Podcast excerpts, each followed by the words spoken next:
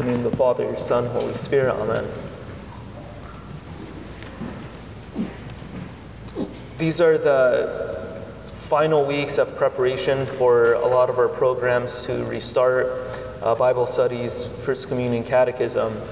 And during this time, as we do every year, we have courses for our leaders to make sure they're properly disposed to uh, fulfill their duty of being a leader, being a teacher. It's a big responsibility, you know. So uh, it's our duty to make sure that uh, they're prepared to do this. One method that we use when preparing people who lead and teach youth groups is the same method that a lot of seminaries use when they're forming priests, when they're forming seminarians to become priests. And that is being able to know our own weaknesses. Because when you sort of identify your weaknesses, the sort of gaps we have in our lives and the vices that we have, those are the things that allow a person to be cautious of, right? If I know I'm weak in a certain area, that's where I know to put more sort of effort to make sure, you know, I could uh, grow in my spiritual life, in my human formation, things like that. But it's also an understanding of ourselves to know what we're capable of doing.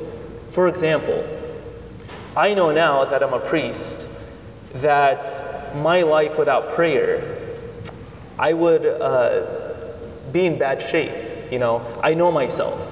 I know myself when I'm apart from prayer. I know myself, I have knowledge of myself. And I'm just speaking about myself. I know myself when I sort of get lazy in my spiritual life. If I, you know, slack on my holy hours or skip a rosary here and there. I need that in my life because the seminary helped me to have that self knowledge, to have this knowledge of knowing that, you know, I'm not in good shape if I'm not giving myself, giving time for prayer in these aspects.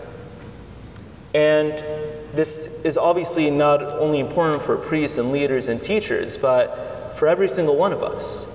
Because knowing about ourselves, knowing our weaknesses, really shows us what we're capable of doing. And how, you know, potentially we can become if we're living our lives very loosely. Because it's very easy to say, I'm tired, I'm going to sleep, I'll finish my prayers tomorrow. Today's a busy day, let's just push it off for another day. Let me just pray one decade of the rosary instead of the full rosary like I usually do because today's just a busy day. Let me just push it off. Why am I mentioning this? Is because it's very interesting in this gospel today. This rarely happens where the parable that Jesus is telling us who it's addressed to. We now see who the audience is. So, this is a preface before we hear the parable.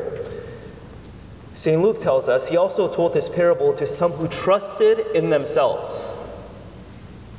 This parable is directed towards people who think they have it down, who think, you know, it's smooth sailing.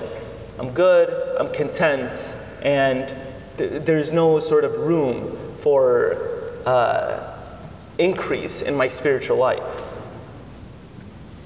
And I think one of the pe- one of the reasons why Luke makes this very clear who the audience is is because it's very easy to get comfortable with our life that person they're going. To really have that mentality of I'll never be that person. There's no way. There's no way I'll ever be that person. And the more you say that, the more comfortable you get and you slowly start to become that person even when it comes to extreme circumstances. Now, what happens here? You have two people. You have a Pharisee and you have a tax collector. And one of them, the Pharisee, you saw in the gospel today, he's not wasting any time by mentioning what he does. He seems really content with what he does. I'm not like these men, I'm not unjust, I'm not an adulterer, I'm not even like this guy that's standing next to me, this tax collector, because I do, I, I fast, I give tithings, I do all of these great things. But then you have the tax collector. St. Luke tells us, in a, he, he illustrates this man as a very humble and pious man, standing far off, he tells us. He, he will not even lift up his eyes to heaven, but only says, God be merciful to me, a sinner. And then Jesus ends a parable with, That is the man who went down justified rather than the other person, because he had knowledge of himself and he knew that anything he did wouldn't be enough or complete. It was an ongoing process. His increase of virtue, his prayer life, his ability to be in the temple, those are all things that were necessary. He never got comfortable with himself like the Pharisee did. Brothers and sisters, for all of us who may be sort of tiptoeing around self comfort, being content with the way we live our lives, today's a good day to sort of back off of that and think about how vulnerable we could be, especially in our spiritual lives. Because we know this, especially through Scripture and the way God reveals salvation history. It all started from the beginning, and now we're hearing it again, thousands of years later.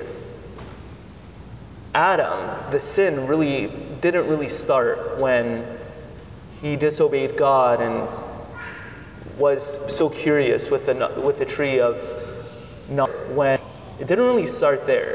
If you read Genesis really closely, it started when Adam fell into the sin that Jesus is talking about. It started when he got way too comfortable with himself. He was given a duty to till and keep the garden. You have one job, do that. And because he started to get too comfortable with himself, I'm content with what, I, what I'm doing. I'm content with my life. I don't need to sort of constantly go out of my way to increase my spiritual life, increase my relationship with God.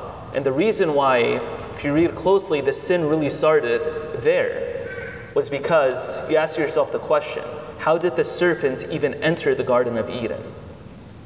If Adam was doing his job by guarding the garden, how would something so evil even enter the garden? And I have my doubts to think if it would have, if he was still vigilant in prayer, if he didn't get too comfortable with himself. Whatever we're doing now, brothers and sisters, for our spiritual lives, maybe you're saying a simple morning prayer when you wake up. It's okay to do more. Maybe you're saying a rosary and you've been saying it for a while and it's habitual. It's okay to increase your prayer life. Maybe you're doing all of these things. It's okay to do more. The worst thing we could do is stay content with what we have in our lives. Brothers and sisters, God gives us a grace He gave to this tax collector who really instills humility in his heart for all of us to understand that we are in need of His grace and all of us together during this Mass could also repeat with him God, be merciful to me, a sinner. I am in need, in dire need of your grace. Amen.